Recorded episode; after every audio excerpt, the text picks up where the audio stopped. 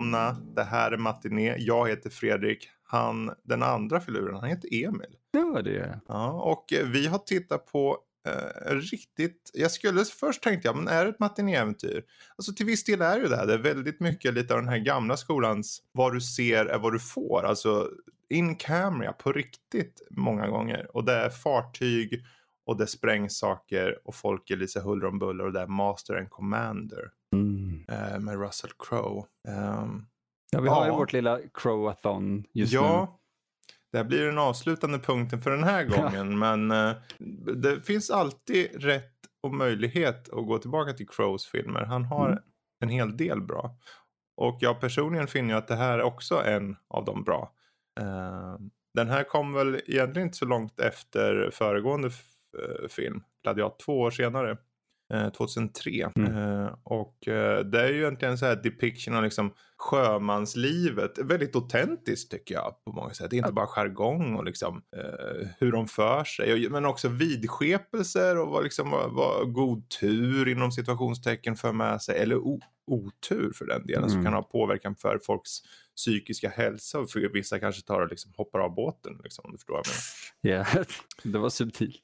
Ja. Men ja. det, nej men ehm, ja, vill du sätta upp lite premissen kanske för den här filmen? Ja, för premissen är egentligen ganska enkel. Vi har eh, Captain Jack Aubrey. Det är inte det mest här, det namnet man kommer ihåg bäst kanske av alla. Det är inte Jack Sparrow direkt, Nej. men han är banne med en grym kapten och han Mhm. eh, är ute och seglar under de eh, napoleanska krigen kan man väl kalla det. Är Eh, det och, 1800-tal då eller? Och nu satte du mig verkligen på plats. Ja det, ska, känns som vara, att det, borde- ska vara. Napoleon var väl på 1800-talet. 1830 och framåt någonstans. Eh, Borde det vara, eller hur? Ja. Hur som haver. Han får eh, e- egentligen, han har klarat av sitt uppdrag till sjöss. Mm. Men han får reda på att eh, han kan jaga ner en, en formidabel eh, fransk, eh, ett franskt krigsfartyg Mm. helt enkelt. Med en kapten som han har haft lite med att göra innan. En, så här, en, en rival helt enkelt. Så eh, ja, från England i princip eh, måste, eller ja, från och från England. Han är väl någonstans mittemellan England och Sydamerika. För det är nämligen Sydamerika han måste segla till. Mm. Och för att hinna så måste han självklart pusha sina gränser på vad som är eh, mänskligt möjligt. Så eh, det är egentligen hela premissen. Mm. Ja, Den resan och jakten där. precis. Någonting är lite befriande känner jag. Just det här med att det är det, det, clean cut, du vet vad det handlar om, det kommer hålla så här. För det är bara för att det liksom, det är ju ändå en, en resa på många sätt där. Det är så många olika karaktärer man indirekt får följa. Du kanske inte får det djupet hos dem, men ändå liksom det är ju så här, vad heter det, kabysspojkar höll jag på att säga. Men de, Mm. han har ju löjtnant eller eh, under sig som Mm. småpojkar som går upp i rang eller som bara liksom eh, är med om saker. En liten pojke blir av med en arm och, men ändå håller sig kvar liksom. Ja, då, Eh, då snackar vi faktiskt pojkar, inte Mm. bara så här tonåringar utan barn. Precis, precis. Eh, och jag tror att just det här, för många gånger i sådana här filmer så känns det som att man försätter en film, eh, man, man sätter den i tiden det utspelar sig, men man tar in värderingar av vår nutid många gånger. Som Mm. att mycket riktigt ska det vara diverse nu för tiden och det är inget fel i det, men det är liksom om du ska göra en historiskt korrekt film eller en autentisk film så är det såklart att du kanske inte har med viss typ av personer. För jag tänker till exempel om man skulle ha en... Uh, Ta en kvinna på båten Ja, egentligen. till exempel. Det, det finns inte. Nej. Så det är ju, eh, det, det finns sån, och här känns det som att de har tänkt på detaljerna. Jag, jag slogs av det, att det känns brutalt och rått och realistiskt på något Mm. sätt. Det, det, delvis, för det var faktiskt många historiker som Mm. eh, jobbade på filmen som slutade i ren trots till jag kan tänka mig det. Eh, Men det är precis som Braveheart. Det är Mm. liksom, de generella grunderna stämmer och sen så är det de detaljerna där som gör filmen som eh, ändå är tillräckligt in, vad heter det? insignificant. Alltså, vi, vi, de, Ja. vi märker inte av det som en ge- generell publik. När det, handlar om, när det liksom handlar om detaljer istället för helheten, då Mm. kan det slida känner jag. Ja. Det, det handlar om att ge den här autentiska känslan mer. Exakt. Eh, för det är ju så med de, många filmer, liksom, det är kanske karaktärer som fanns. Ja, men den karaktären, han levde 50 år innan, han levde 50 år efter. Eller, ja, eller vad det nu må vara. Liksom. Det är ju en Eh, del sånt i den här med Mm. storyn. Men det är det, man anpassar ju allting för att det ska funka. Det ska ju serva mediumet och det måste man ju tänka för jag var ju själv där när jag var yngre som att "Ah, han fanns faktiskt inte då. Eller om det var en sån här comic book film. Ja, han träffade aldrig den här bad guyen för han, hade, han måste ramla ner i den där bla bla bla bla bla. Ja. Ja, det, det, nu förstår man ju mer och jag har en betydligt mer så här känsla för, ja men vad kul att de ändå försöker baka in och hitta, ungefär som Gangs of New York som är helt Mm. fucked up rent historiskt sett. Karaktären var liksom många år emellan de ens fanns och allting. Men jag tycker mycket om filmen. Mm. Och här är lite samma sak. Fast jag hade inte så mycket. Här har jag betydligt mindre koll på vilka som finns eller fanns på vilken tid och så. Eh, Ja, det är mycket kreativa friheter för att det är baserat på en bokserie. Är det ju från början. mm. Eh, skrivet av eh, Patrick O'Brien som har fått lite eh, kritik även för att böckerna inte alltid är korrekta. Okej. Men jag kan tänka mig att han har kokat ihop många historiska personer och sen Mm. gjort en egen karaktär av det för att det ska funka och passa bra. Precis. Eh, Titeln, kul nog, Master and Commander The Far Side of the World är ju två böcker i serien eh, som de bara tagit titlarna och satt ihop. Okej. Men sen har de tagit mängder ifrån de andra Mm. böckerna och liksom gjort filmen. Mm, mm. Vilket jag tycker funkar väldigt bra. Absolut. Det är mycket planteringar och sådär för vi kan ju säga att det skulle ju ha blivit en trilogi Mm. minst i alla fall. Jag, jag kommer ihåg när jag såg slutet på filmen. Just det, den slutar ju så ja. Ja. Det här är helt glömt bort kom jag på.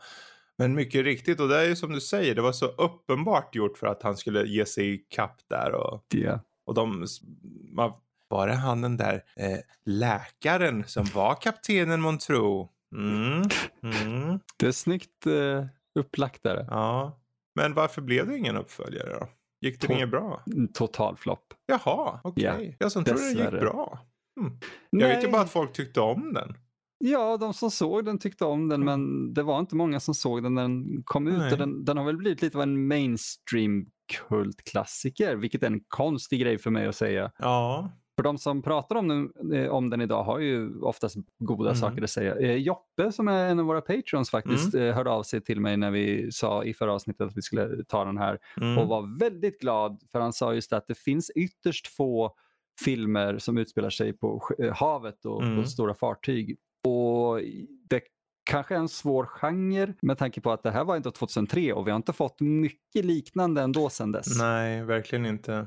Eh, Det närmsta är ju typ de här Pirates Caribbean-filmerna, men de är ju så jävla fantasy. Exakt.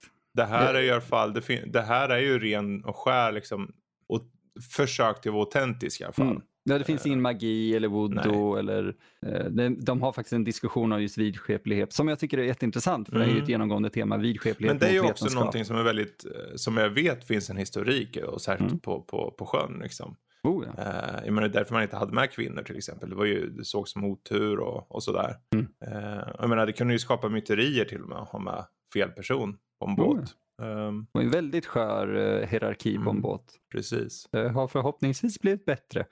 Ja, förhoppningsvis. Men jag tror, eh, som, jag tror att många av de här vidskepelserna eller de här sätten att se på saker. Jag har en känsla av att idag finns kvar men att det blir mer som en tradition. Mm.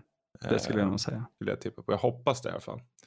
Ehm, ja, men eh, det är en intressant film på många plan. Vi har ju, om vi börjar med skådespelarmässigt så har vi ju Paul Bettany i andra rollen där som den här båtsdoktorn. Mm. Fantastisk. Ja, jättebra han. Och det är så synd på ett sätt att han inte uppmärksammas mer. För jag har ju sett Mm. han i så många, jag menar, ja, ja, ja, han är med i alla de här Marvel numera. Men han, var, han har ju varit med väldigt länge, Paul Bettany.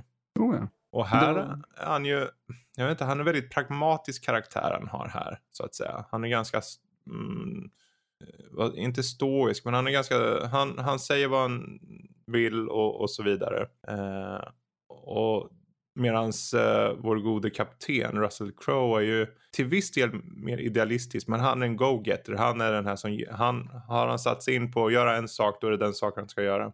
Han är väldigt traditionsbunden, Mm. man ska säga. För det, jag gillar ju den storyn eller handlingen som utspelar sig mellan eh, honom Mm. och, och Bethany där. Därför att de två är gamla vänner men de har egentligen valt eh, väldigt olika Mm. vägar att gå i livet. Den ena är ju där erövrande och han, han är den bästa kaptenen. Liksom, Mm. och han, han är väldigt konservativ på det viset.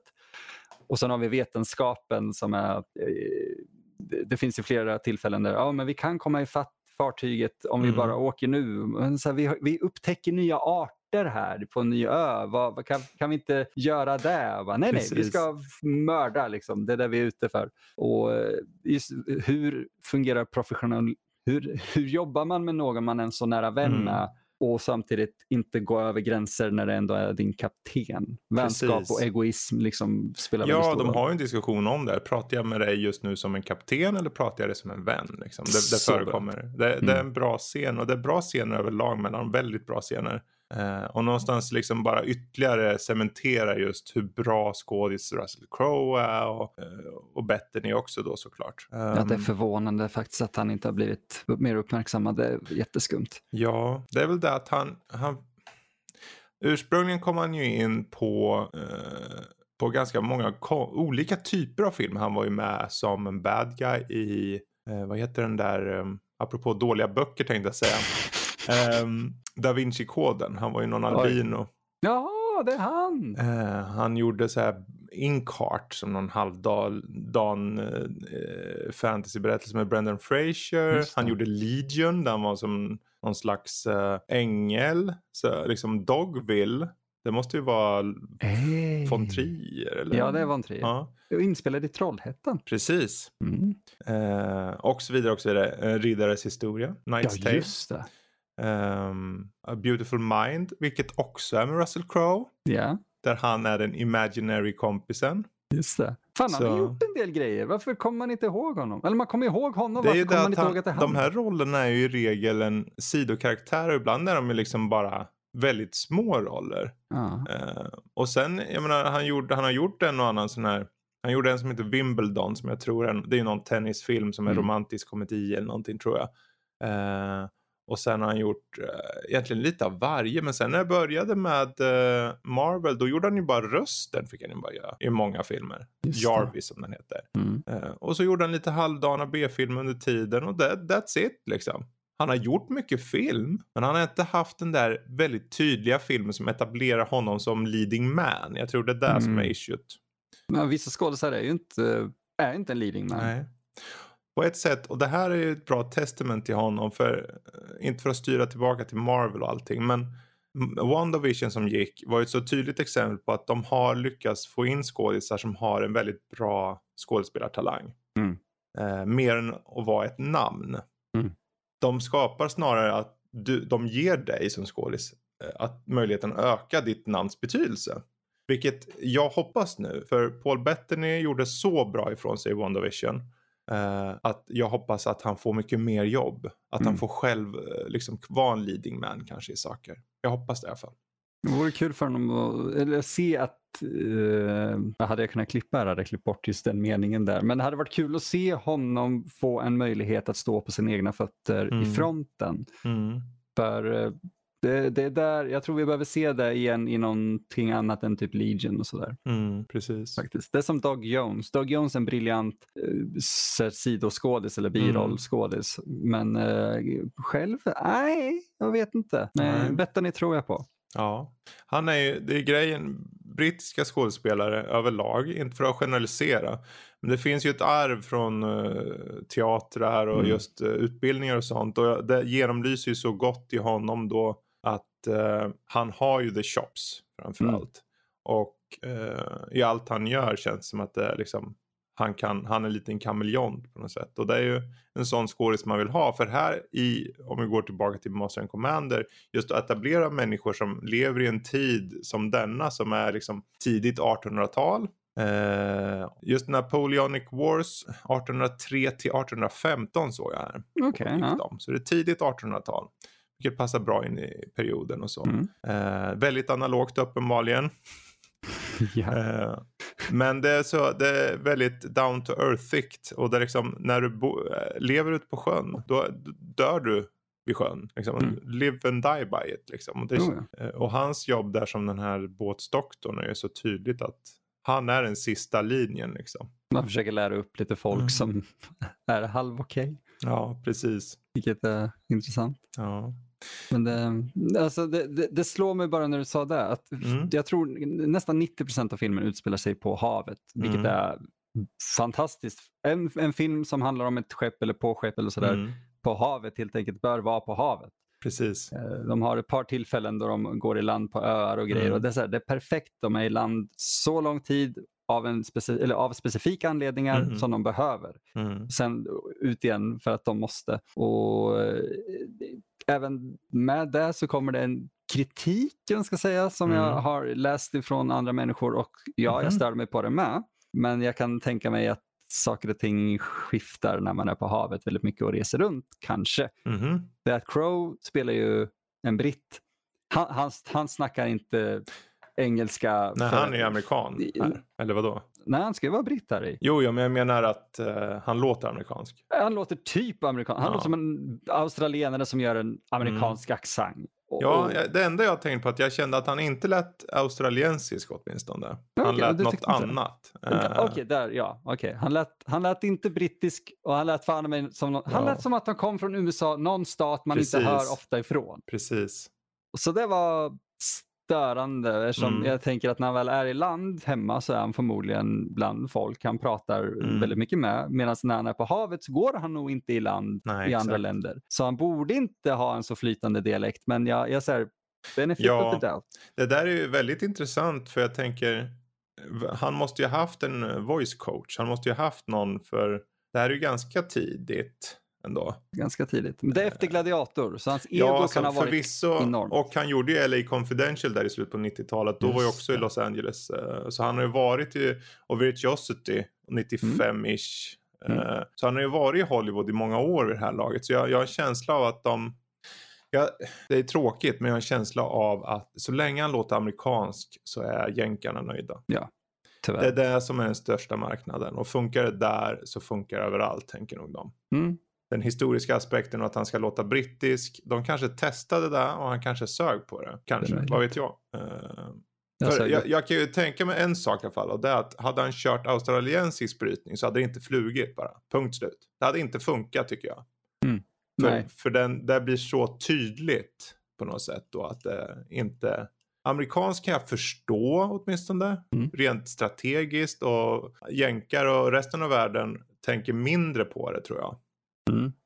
Men när det blir lite mer inom situationstecken udda accent eller något sånt så som australies, aus, australiensisk ton va? Då kanske då kanske det blir någon, någon mer eh, clinch där. Men ehm, ja, jo när du säger det. Jag tänkte inte på det så mycket ärligt talat. Jag blev mest, jag kom in i filmen direkt. Ja, jag kom in i Eh, det, men sen när, när de påpekar någonstans att det var den brittiska flottan så Ja. bara, mm, Precis. Mm. Men det var ingenting som drog ur mig ur det. Eftersom det inte är någonting jag hör varje dag, alltså Nej, precis. brittiska, så var det ju lugnt. Det är ju, alltså den engelskan vi lär oss i skolan, eller gjorde i alla fall, det var ju brittiska. Och sen kommer man ut i livet och inser att merparten av engelska man hör är amerikanska. Och bara, Ja, precis. Precis. Ja, eh, jag är nyfiken på vad du känner angående regin här. För vi har ju Peter, Peter Weir, Mm. hur man nu säger hans namn. Eh, han är ju en väldigt... Eh, han har gjort väldigt mycket film. Han har gjort väldigt mycket av den här typen av mer jordnära filmer liksom eh, på något sätt.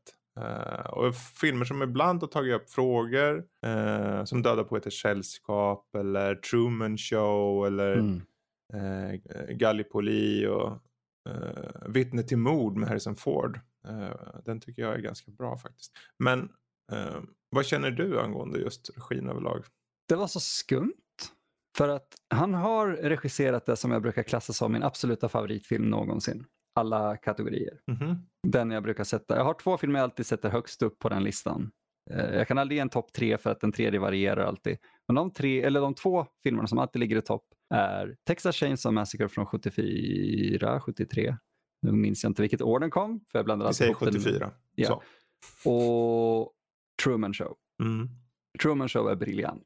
Eh, jag känner inte riktigt, alltså regin här, det, den är bra, den är kompetent. Mm. den är inte riktigt så, den sticker inte ut. Ja, precis. För, för jag ställde frågan mycket för jag tänkte för den här filmen känns bara som att skådespelarna bara existerar, det, sakerna sker. Det är så jag får känslan av berättelsen. Mm. Eh, många filmer har det här tydliga med att det är ett visst bildspråk, ett visst, visst sätt att, att få historierna att komma framåt och röra på sig och så. så att, och på det sättet kan liksom filtreras genom regissören. Men här är det mer som att det känns som att han har låtit han har inte regisserat så hårt känns det som. Som att det mest ska vara en mer naturlig känsla. Naturalistisk kanske? Enligt eh, Paul Bettanys karaktärs. Eh, hey. så. Men mm. eh, Ja, för jag, han är ju oftast, jag känner oftast att det är så med hans filmer. För så är det ju med mm. både i Moskitkusten och det Vittne till mord. De är också så här väldigt eh, plain på något sätt. Mm. De låter berättelsen gå först. Det är oftast mycket fokus på berättelsen känns det som. Det, det är ju väldigt intressant faktiskt för att en, en, bra regissör ska ju självklart kunna sätta sin stämpel på någonting mm. många gånger. Vi kan känna när Tarantino har regisserat en mm. film exempelvis. Men en bra regissör behöver också veta återhållsamhet ja. och låta, särskilt i, i en sån här mikrokosm egentligen av ett samhälle som det blir på ett skepp, mm. eh, låta skådespelarna och karaktärerna Precis. sköta sitt. Och jag tror att det är den regin de har fått där kanske. Mm. Just som du säger, låta storyn ta plats först och främst. Ja, den känns dämpad regi, mm. regin mm. liksom, på något sätt. Eh, jag tror återhållsam att, som du sa. Ja, men jag tror att Russell Boyd, som, för jag var tvungen att kolla upp namnet på honom, mm. eh, som är cinematographer, eh, däremot har fått ta mycket ansvar för att få det, det här episka och stora mm. kännas. För att det ligger inte i regin, det ligger just i, i kameran, hur ja. den används. Och det finns en scen som är så här, det där det är sorgligt att säga, men, men det är liksom, den är GIF GIF-värdig. Okay. Och den är säkert en GIF, men, men så här, jag, jag, vill se den på IMAX i GIF-form. Liksom, i... Vad är det för någon scen? Vad är det för någon scen? Russell Crowe och eh, jag vet inte om det är Bettany men någon mer står uppe i masten och de säger någonting. Ah. Och tittar, eh, de tittar mot kameran, ska säga, bortom kameran. Ah. Och kameran panorerar runt om och zoomar ut och visar eh, först, först ifrån liksom ett face shot nästan, mm. ända bak till att du ser hela fartyget mm. och, och liksom havet framför dem. Jag får hud av den bilden för att den är, den är lång och den är oklippt, den tagningen. Det är så sjukt för det där kan inte vara, det är säkert CG här och där, garanterat. Mm. Men jag tror att det där är en helikopterbild och den är briljant. Jo, det, gås, gåshud verkligen. Måste jag, säga. jag håller bara med. Den, den brände sig fast. Av mm. bilder, mm. i, som, alltså av en snygg film så var det mm. den som brände sig fast. Precis. Ja, för överlag är jag är väldigt imponerad av just det visuella här. Det mm. känns så um, up your face, liksom. Mm. in your face då på något sätt. Vågorna finns där. Det är hela tiden den här känslan av att fin- befinna sig på, till, ha- till havs mm. och vara med om de här sakerna. När liksom när någon form av uh, storm eller något och en man åker över bord och ska de försöka rädda han och sen så förstår de att de måste, han ska försöka hålla sig kvar vid en fallen mast eller vad det är. Mm. Varvid de förstår att de måste fälla den där masten. De måste ta bort den helt, låta den sjunka eh, för att rädda båten. Men då kommer han där. Ska de hugga ner masten? eller inte liksom de här repen som håller uppe den. Uh, och det känns som att när de filmar det där, jag ser ju att han, det är så dramatiskt, det är så ödesmättat. Det är samtidigt, uh, det känns realistiskt också. Mm. Jag vet inte hur de har lyckats få ihop de sakerna, för det är oftast en väldigt svår sak. Och det är ju som du säger, det är mycket här, cinematografen, cin, mm. säger man så? Vad säger man? Fotografen. Fotografen. Yeah. Um, för det är ju en sak att göra någonting som ser realistiskt ut. För då kan det bli plain. Du tar, okej, okay, mm. en hage. Så, den hage. Men här, här är det liksom mannen som är ute i vattnet. Han drivs ju av vågorna. Så han går upp och ner och de lyckas fånga den där höjden och bredden och mm. få med han in shot.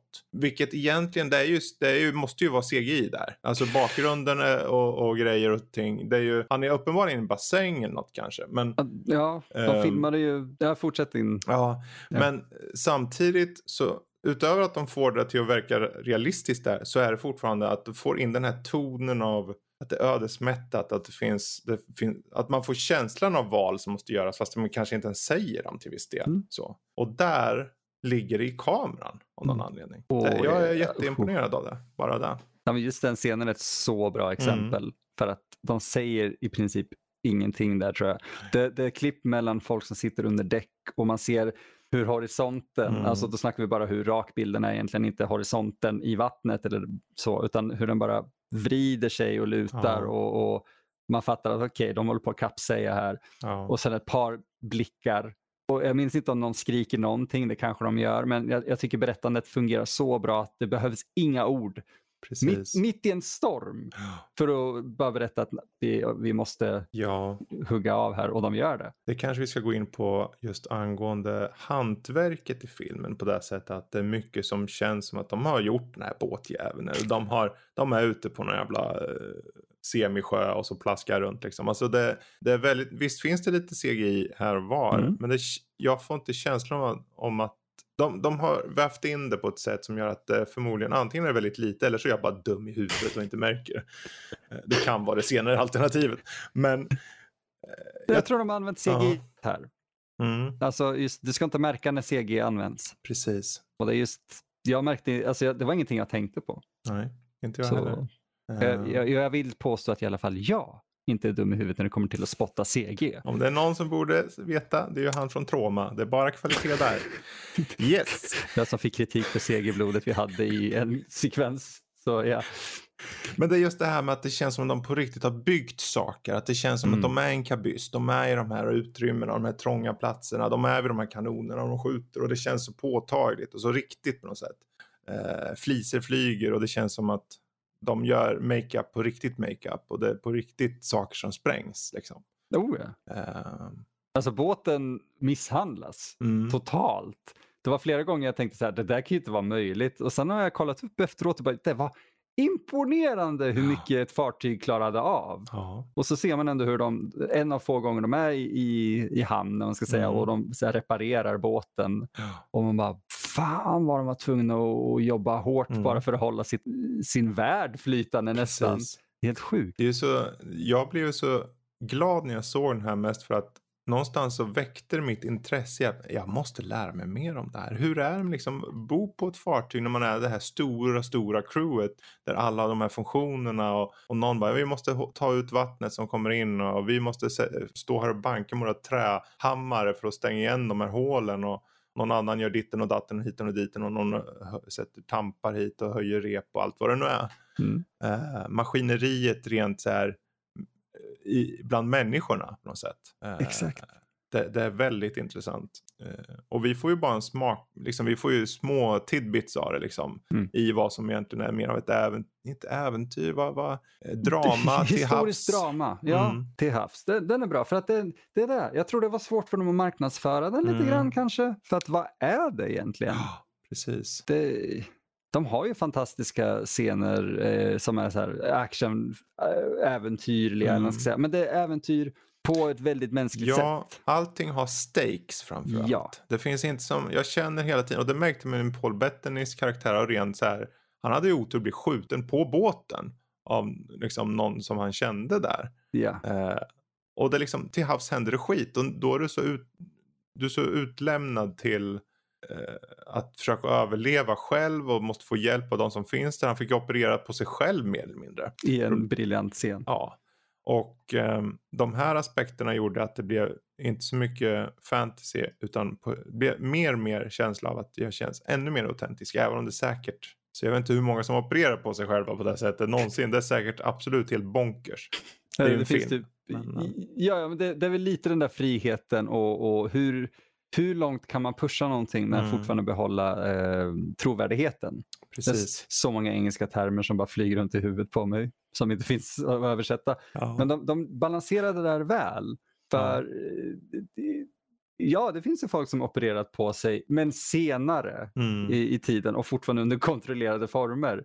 Här var det i princip, alltså jag hade inte blivit förvånad om, om de hade använt liksom ett kokosnötsskal som så här, vet, eh, att slänga upp kulan i sen för att de gör det på en ö med typ alkohol och ingenting. Mm. Eh, och den, de lyckas fortfarande göra den scenen lite komisk, vilket är Mm. väldigt uppfriskande för man, jag var ju väldigt orolig där för det är jättelänge sedan jag såg den här. Ja. Där, kommer han gå bort nu? Det är liksom en av mina favoritkaraktärer. Precis. Det är just det, apropå, det var därför jag sa stakes förut. Just det med att det kändes hela tiden som att man visste inte riktigt. Crow skulle väl säkert överleva. Mm. Eller? Men att han blev skadad där i mitten på filmen eller tredje akten eller vad det var, jag kommer inte ihåg Mm. riktigt. Kändes som att ja, men nu kan han ryka Paul Bettanys karaktär. Men han klarar sig i alla fall. Det var, det, de tog en annan väg som jag inte riktigt... Och sen rent slump så får han komma till Galapagosöarna Mm. igen då och äntligen får han utforska och så leder de egentligen till det här fartyget de jagar i alla fall. Just det. Och visst, det är en coincidence eller om det är liksom... Ja. Det är lite D6 mackorna. Mm. Det är lite, oj vilken tur vi har. Det är ju filmikt så att säga. Ja. Eh, Men eh, det funkade. Ja. Och ibland är det så här att livet, och det, någonstans att han blev skadad så där, så det kan hända saker. Mm. Och när de etablerar att det kan hända saker som det, då kan det ju hända saker som att du bara går i land och råkar se den där båten. Precis, för de, så, jag, då jag kan jag mig de- köpa det lättare nästan faktiskt. Eh, Ja, och jag har för mig de gör en grej av det lite grann med att det är så här, eh, ja men vi kan inte, eh, vad han säger, ja, vi kan jaga dem eller så kan vi rädda honom i princip. Mm. Vi kan inte operera på honom på vatten. Ja.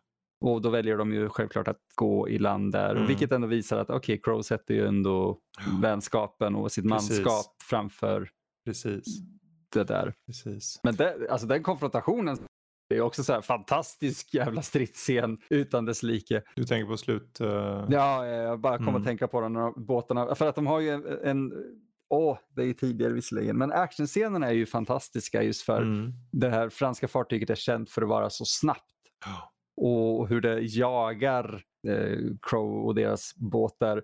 Och han har lite lösningar som är så här, ah det där är en typisk kaptenlösning. Typ ta en Mm. bit av eh, den här masten vi har och sen så bygger vi en liten flotte så sätter vi ner den bakom oss i dimman Mm. och så ser det ut som att de har sänkt oss så kommer de sakta ner. Och de gör ju det och kommer undan. Men de har i- så fantastiska jaktscener som är... Man, man tänker att det ska vara långsamt och tråkigt och konceptuellt är det väl det egentligen. Men spänningen som uppstår ändå när Mm. de så här, fortfarande utbildar de här pojkarna exempelvis om hur sjökort och så tandems eller vad det heter Mhm. fungerar.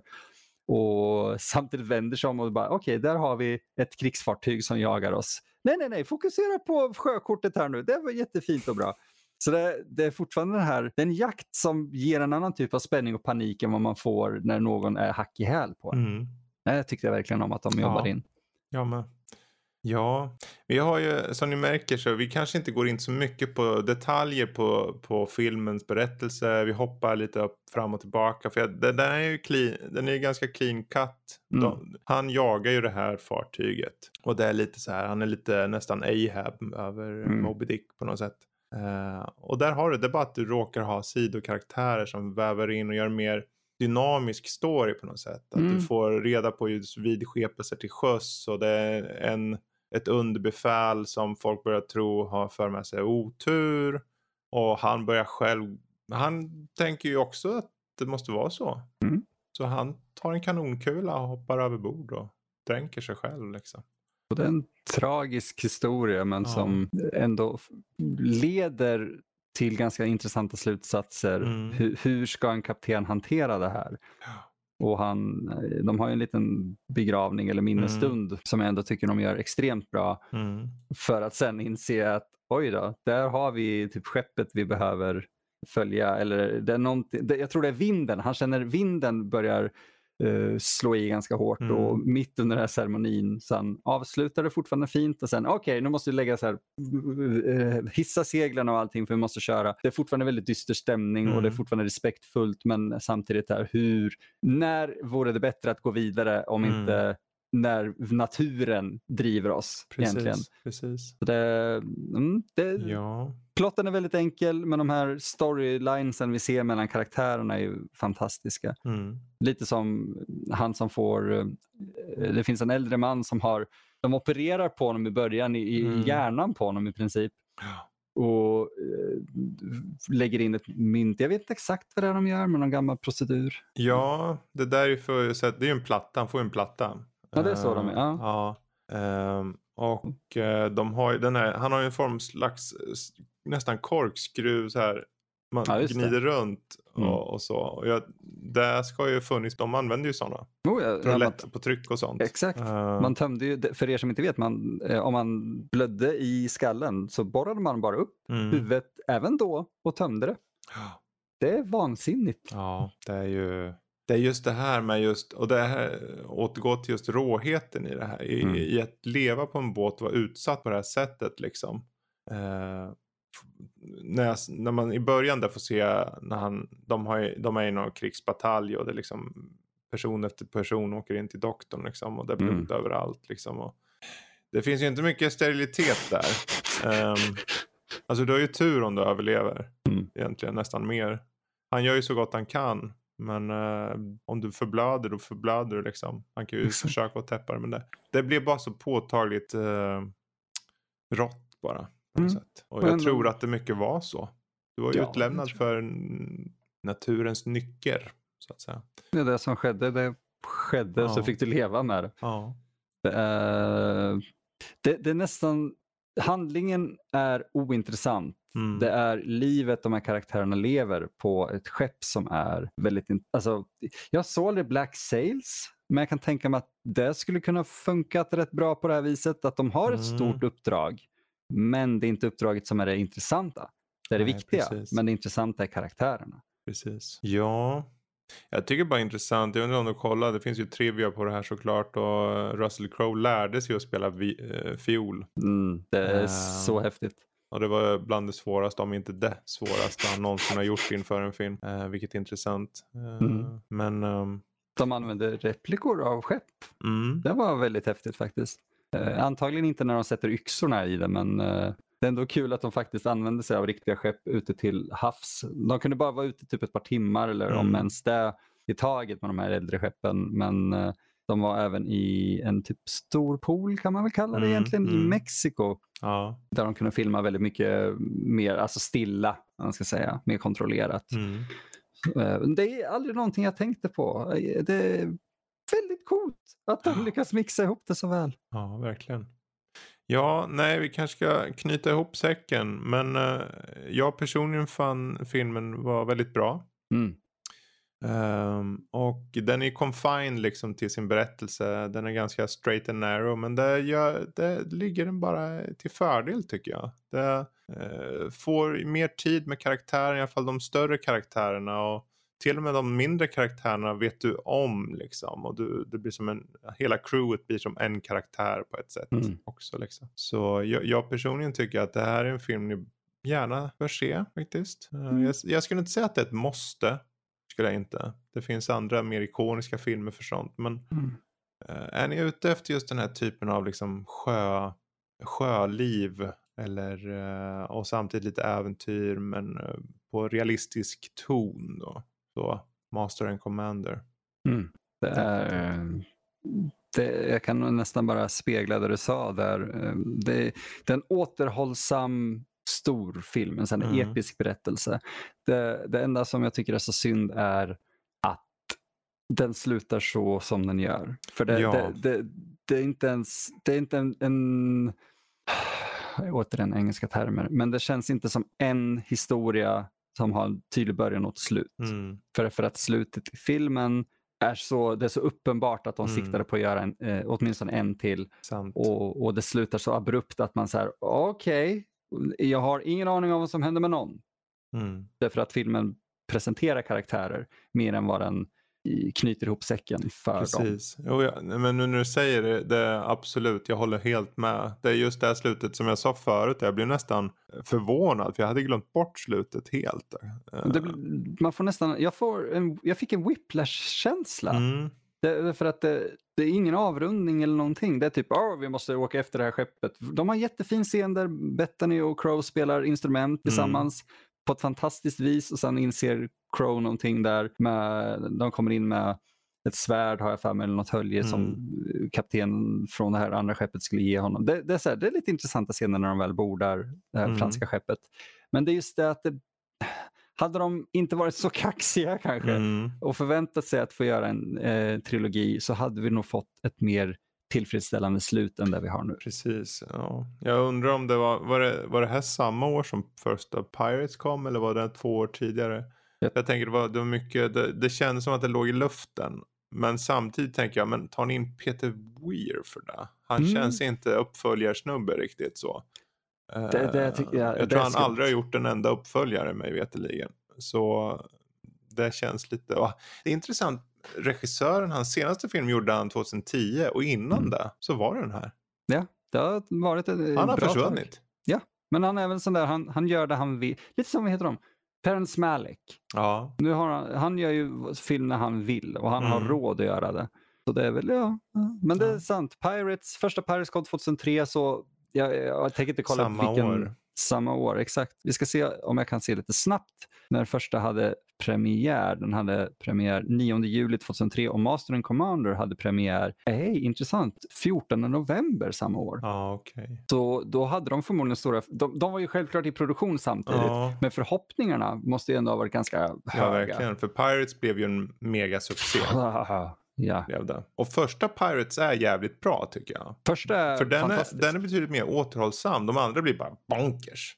Men Tvåan ju- och trean är ju bara, "Äh, vad gör ni? Men första med liksom de här, jag vet inte hur den håller idag för det var länge sedan jag såg. Du vet den här Mm.